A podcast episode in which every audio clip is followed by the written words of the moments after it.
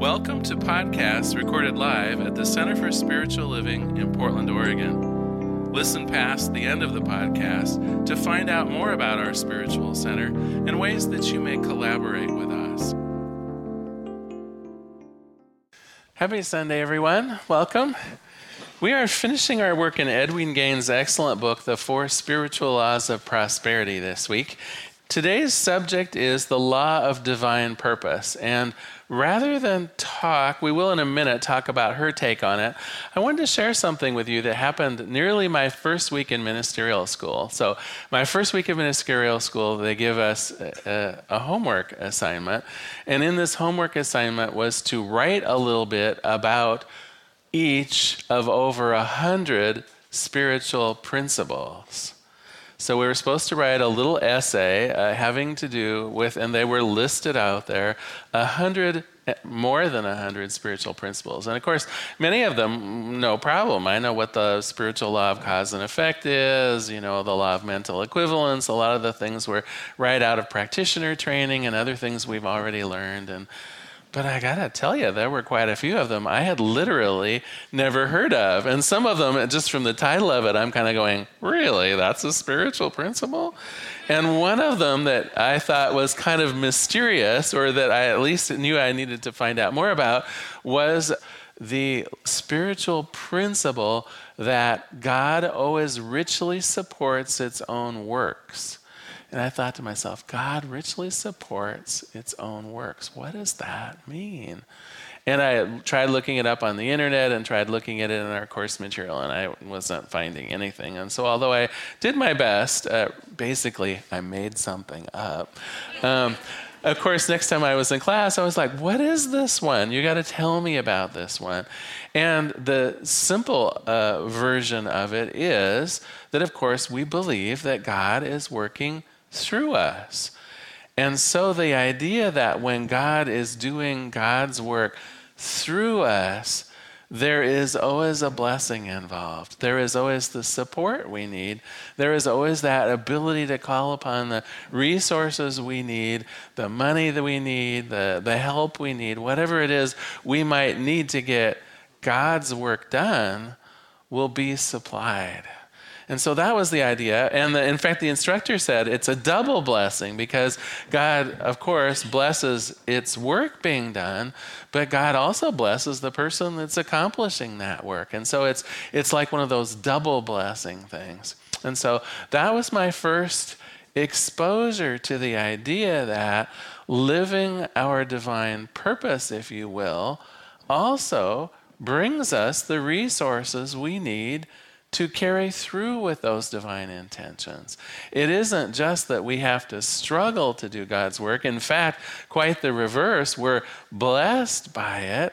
We're profited by it, even. And so that was the idea I think that Edwene Gaines had around putting this divine purpose law in a book on prosperity. It not only uplifts the planet, it not only gives us purpose, but when we are literally doing what God would have us do in the world, we're actually prospered because of it. We're actually given all the resources and more that we would need to accomplish that work. Now, wading into the book, however, I had kind of a shocker, and I'll, I'll, share with you how this chapter opens up, and you might see, in fact, why I was a little disturbed. You may have a sense that given the right circumstances, you could do much more than what you're doing today.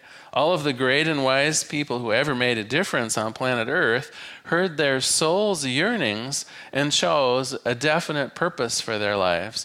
People such as Gandhi, Mother Teresa, and Ma- M- Nelson Mandela seem to have been driven by a self defined purpose that they chose for themselves.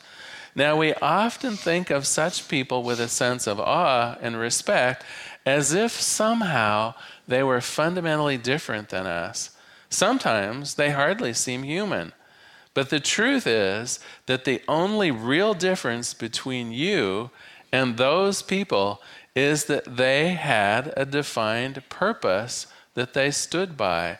They embraced it with steadfast dedication and unshakable determination. You have that very same opportunity as well. Well, I got to tell you, I felt challenged by that. I felt like, how, so I'm supposed to be Mother Teresa? Do you know what I mean? I, I, mean, I mean, gosh, she deserves to be sainted, but I guess I don't see myself that way. I don't see myself uh, being in prison for 20 years for a cause. I don't see myself giving up what I think of as a more common and, and ordinary way of life in order to make that kind of a statement. And so I was a little disturbed here, like, I'm not really ready for the martyr route. And I wouldn't really expect on Sunday to get up and recommend it. but you know, she saves the bacon. If you go on a little further in the chapter after that initial kind of rude awakening as to where we're going with this, she says, really, to have that divine purpose, it only needs to have three elements. So breathe a sigh of relief because these are the three elements. The first one, it has to be something that you stand for. It needs to be something that you think matters. It needs to be something that if someone asked you about it, you would say, Yes, I really believe in that. That's really important. I stand for it. The second thing she said is that you simply need to have the desire that you will leave the world better off than you started it using this purpose. Now, that one is where I had the huge sigh of relief, right? It doesn't mean that I personally have to cure the world of poverty. It doesn't mean that I have to work on the streets of Calcutta making sure that every homeless person has a place to go. But what it does mean is that I do intend to make things better, that it is a goal that I have that people will be improved, that the world will be uplifted by what my soul's purpose is, what my divine purpose is. Now, that doesn't mean it has to be a huge idea here, but it does need to be an idea. It does need to be something that will bless humankind even as I'm doing it. And then the third piece of it, and I love this, and this is pure Edwene Gaines, she says, it jolly well better be fun. right? And I thought about that for a minute. And again, I thought, well, is Mother Teresa really having fun? Did Nelson Mandela have fun in standing for equality and freedom. And I thought, well, maybe fun isn't completely the word I would use, but I know that they felt accomplished. I know that they felt they had made a difference.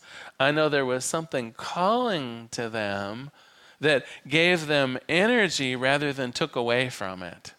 Do you know what I mean? Sometimes when we're helping other people, as, as altruistic and as pure as our motives, when we're helping them, it feels like the energy is just being sucked out of us and we can only do it for so long. Well, there's your first clue that that's not your spiritual purpose on the planet, right? Because when you are doing something that really is your divine purpose, I think it gives you energy. I think that it creates in you that willingness and that ability to do way more than you thought you could. Not something that drags you back or that you hesitate, but rather something that's almost pulling you into it a little bit. Something that has grabbed you because you know it's important, because you know the world will be benefited from it, and you also know that there's satisfaction to be had, perhaps even great joy and even fun through the process of doing that. So, those are the three things. I suspect with that definition of a spiritual purpose, a divine purpose, if you will, probably all of us are ready for this. And I would like to lead us, if you're willing, in a short visioning for our divine purpose. So I invite you just to close your eyes for a moment, sit comfortably, and just know that God has that way of speaking through your intuition that the universe can make known to you your true path, or at least a part of your path for being here on the planet.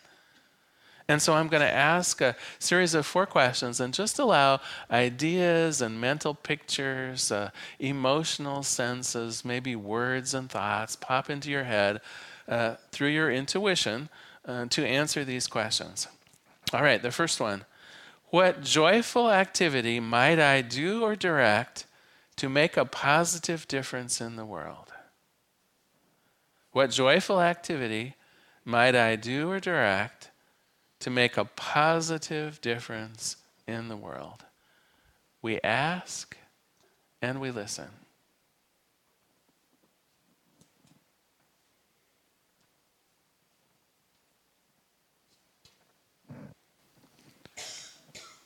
What might I do to direct or make a positive difference in the world?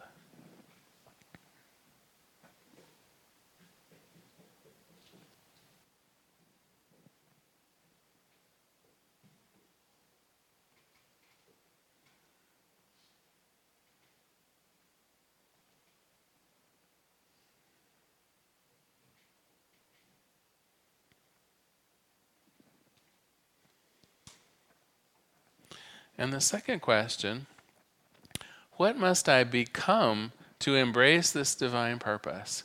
Now, there may be things that need to change in me so that I can really move forward in this idea. I might have to free up some time. I might need to go, go back to school or learn something different. So, what must I become to truly embrace this divine purpose? Is it to open my heart?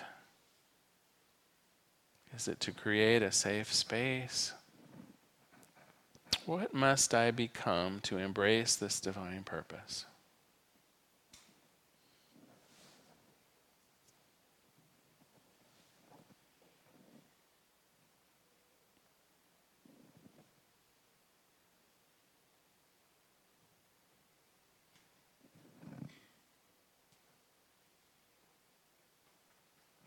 And next we ask, what must I release in order to commit to this divine purpose? You know, there may be doubts, there may be fears, there may be old ways of thinking or things that have hung you up or prevented you from doing this in the past. So we ask, what must I release in order to commit to this divine purpose?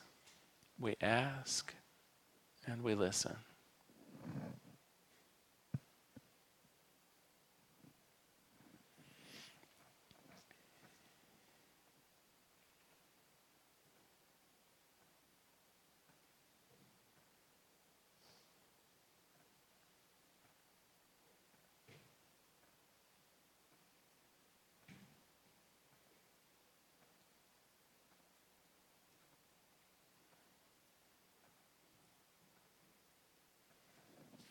And then our last question What additional information would the divine like to share about this issue at this time? So, what additional information might the divine care to share with us about our purpose in this time? We ask and we listen. What more is to be revealed?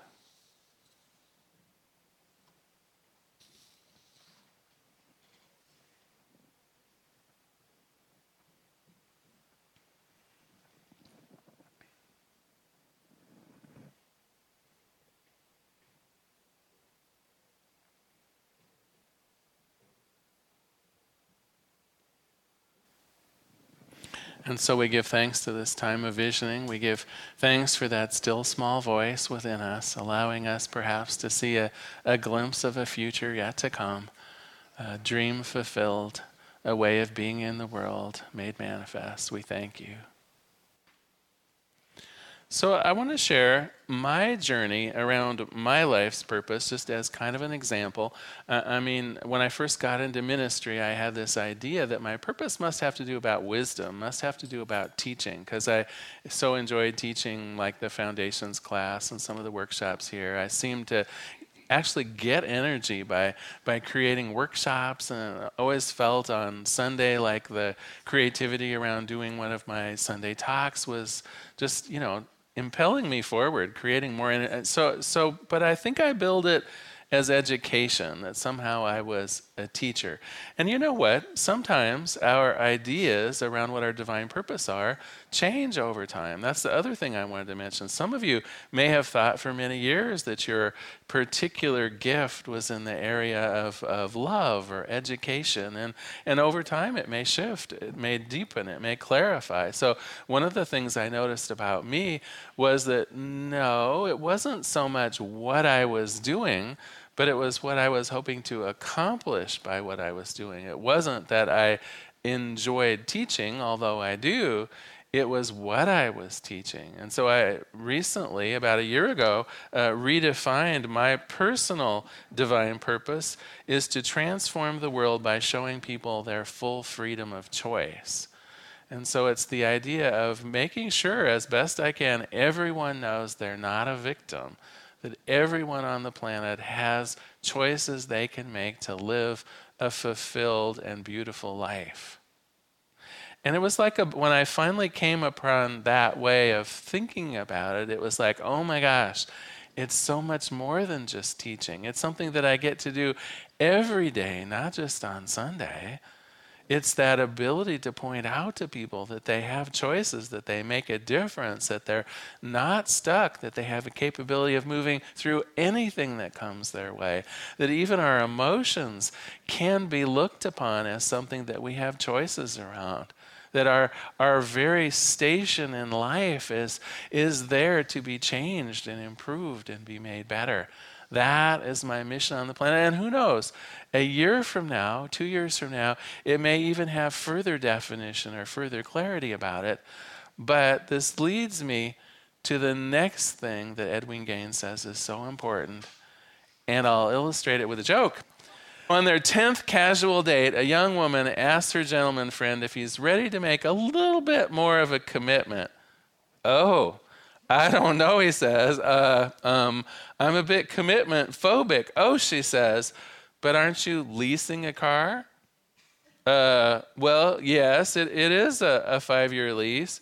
And don't you have a mortgage on your house? Oh, well, yes, it's a 30 year mortgage. Uh, I guess I have made that commitment. And I know you have a gym membership, she says. Well, it was cheaper to buy the lifetime package, he said, nodding slightly. So then, she said, You really don't have trouble with commitments, do you? The man looks really nervous and finally just blurts out, I'm sorry, I'm just not ready for marriage. I'm just not ready. She says, Who said anything about marriage? I was just hoping we could go away for the weekend.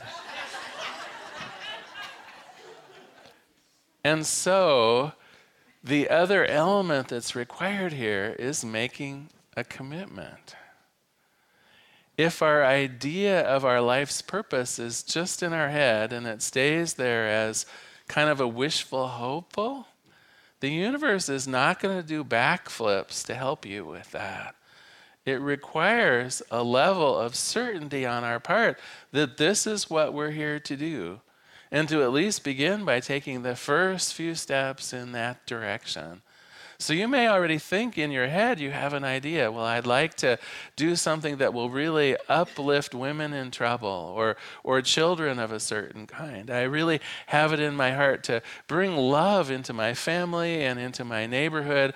Uh, you know, it's really my mission to do whatever. But I'm telling you, as long as it stays just in our heads with no particular plan to move out into the world, no real commitment to at least begin making it happen, I think that God just says, Well, I'm ready when she is. Do you know what I mean? I think God is just sitting there with the entire resources of the universe at the ready. but the readiness never manifests the, the, the kind of plan, the steps, the, the beginning, the desire, the, the bigger picture of it, because it's never there. God doesn't know how and when to step in with the resources for it. You know, I'm reminded uh, of a story that uh, came out in my foundations class when we were talking about this idea. And, uh, and someone brought up the idea of Tupperware. Are any of you old enough to remember Tupperware parties? All right, a few, a few. I know, I know. I, I'm divulging more about myself than I should probably. But I had the honor of going through my mom's Tupperware when she passed on to get it ready to, you know, go to Goodwill and such.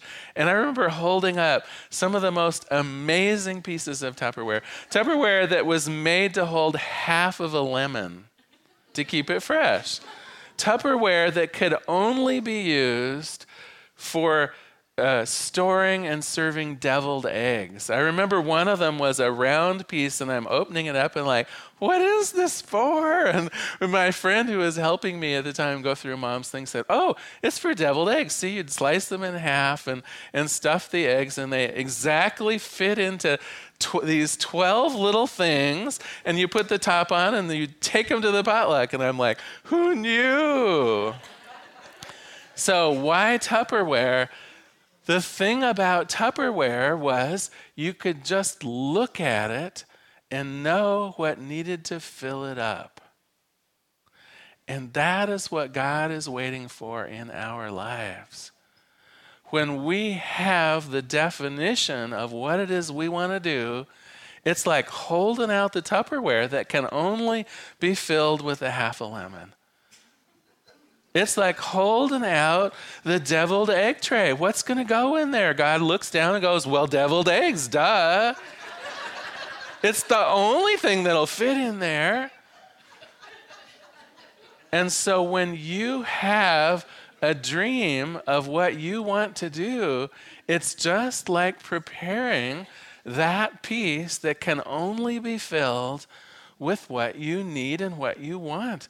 When you have a vision of how you're going to bring love into the world, when you have a mental equivalent in your own mind of exactly what that would look like, that you know your neighbors and have a sense of your community and you're there to help people in need and you're willing to step forward and, and care for other people. And when that is fleshed out in your head, God will simply look down and say, Oh my gosh, this is an easy one.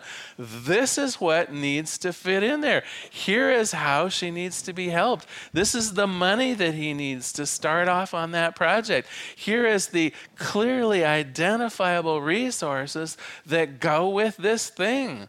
Of course, she's going to get it. Do you see how we stop short of that so often? So often we just have a glimmer in our head of what we might want to do or how it might want to show up, but not clearly enough and not committed enough that the plans are there. And so, my question for you, and this is your homework, you know I do the homework thing. So, first of all, your homework is if you've never really thought of yourself as having a divine purpose, I would like you to think some more on that. I would like you to really think of maybe one or two words. It doesn't have to be more complicated than that. I'm not asking for you to stop all disease in Calcutta, right? We don't, you know, the Mother Teresa syndrome can come later, but but how we need to start is just one or two simple words that might describe how you're going to uplift the world. Just make it a little better than when you came into it. Something that you stand for and something that would bring you energy, satisfaction, and joy in the doing of it. Just a couple words. It could be just loving my family to my highest. That's a great place to start. It could be helping my neighborhood to feel more safe and more secure. That would be a, a beautiful divine purpose to start off with. Could be something simple and profound as uh, bringing the world amazing music that lifts up their hearts and their minds, right? I would bet you Andy has something pretty much like that in mind. So, my thought is pick something simple, something that you know will bring greater joy, greater love, greater peace, greater something into the world, doing God's work in the world something that you really stand for, something that would bring you energy, some fun, some satisfaction in doing it. So that's your homework. And now some of us already probably have already done some of this before. So the advanced study course for people who already have an idea of the difference they want to make in the world, their divine purpose, my homework for you would be how's the plan going? How's the level of commitment? Because we need, of course, to get it out there, we need to define the Tupperware in such a way that, right? that the le- oh here's where the lemon go you know here's where the one million dollars goes right here's where the team of seven people to open the soup kitchen go right it's that level of granularity in our plan that allows God to fulfill our most amazing dreams. But until we've defined them to some degree, God's just like, well, I'm waiting. When the plan comes, I'm ready. When the actions start taking, I'm ready. All right. I'm going to close today with the shortest review of our entire series. I know it's like Thornbird summaries, but anyway, four spiritual laws of prosperity. Week one, we talked about tithing, and the law of tithing simply says that as we give, we receive. And so, if we want to see more material wealth, more, uh, more love, more joy in the world, that's what we need to give away. As we give it away graciously, it comes back to us multiplied. Week two, we talked about goal setting. The idea that as we set goals, that's one of the ways that we tell God what we want to do in the world. It's a clarity in our own heart that brings results. So the law of goal setting simply says as we set goals for ourselves, God helps us fulfill them. The third law was the law of forgiveness. And simply, it says that if we want to receive in this life, we have to have an open heart that if I'm holding resentments, if I'm holding unforgiveness in my heart, it's just like we've locked the door. And when we've locked the door, we may think we're protecting ourselves, but the reality of it is we're saying no to all the love, all the joy, and all the peace. So we forgive others not to get them off the hook, but to free our own hearts that we might live to the fullest. And then finally, the of uh, divine purpose today simply says that God will always richly support its own work in the world. So as you enact, as you step forward in your divine purpose, all the resources will come to you, and you'll be twice blessed. You'll be blessed in the work, and the work itself will be blessed uh, by being fully supplied. So I'm going to close today with a final quote um, from uh, Edwene Gaines as she ends this book in a prayer. Jesus Christ said, You are the light of the world, and a city that is set on a hill cannot be hidden. Neither do men light a candle and put it under a bushel, but instead on a candlestick, and it giveth light to all in the house. Let your light shine. Let it. You don't have to make it shine. You only have to allow it to shine. Let it. You be that by being who you truly are. No acts, no pretenses, by being honest, telling the truth, forgiving yourself, setting your goals, tithing, acknowledging God as your source, and getting on with a purposeful life.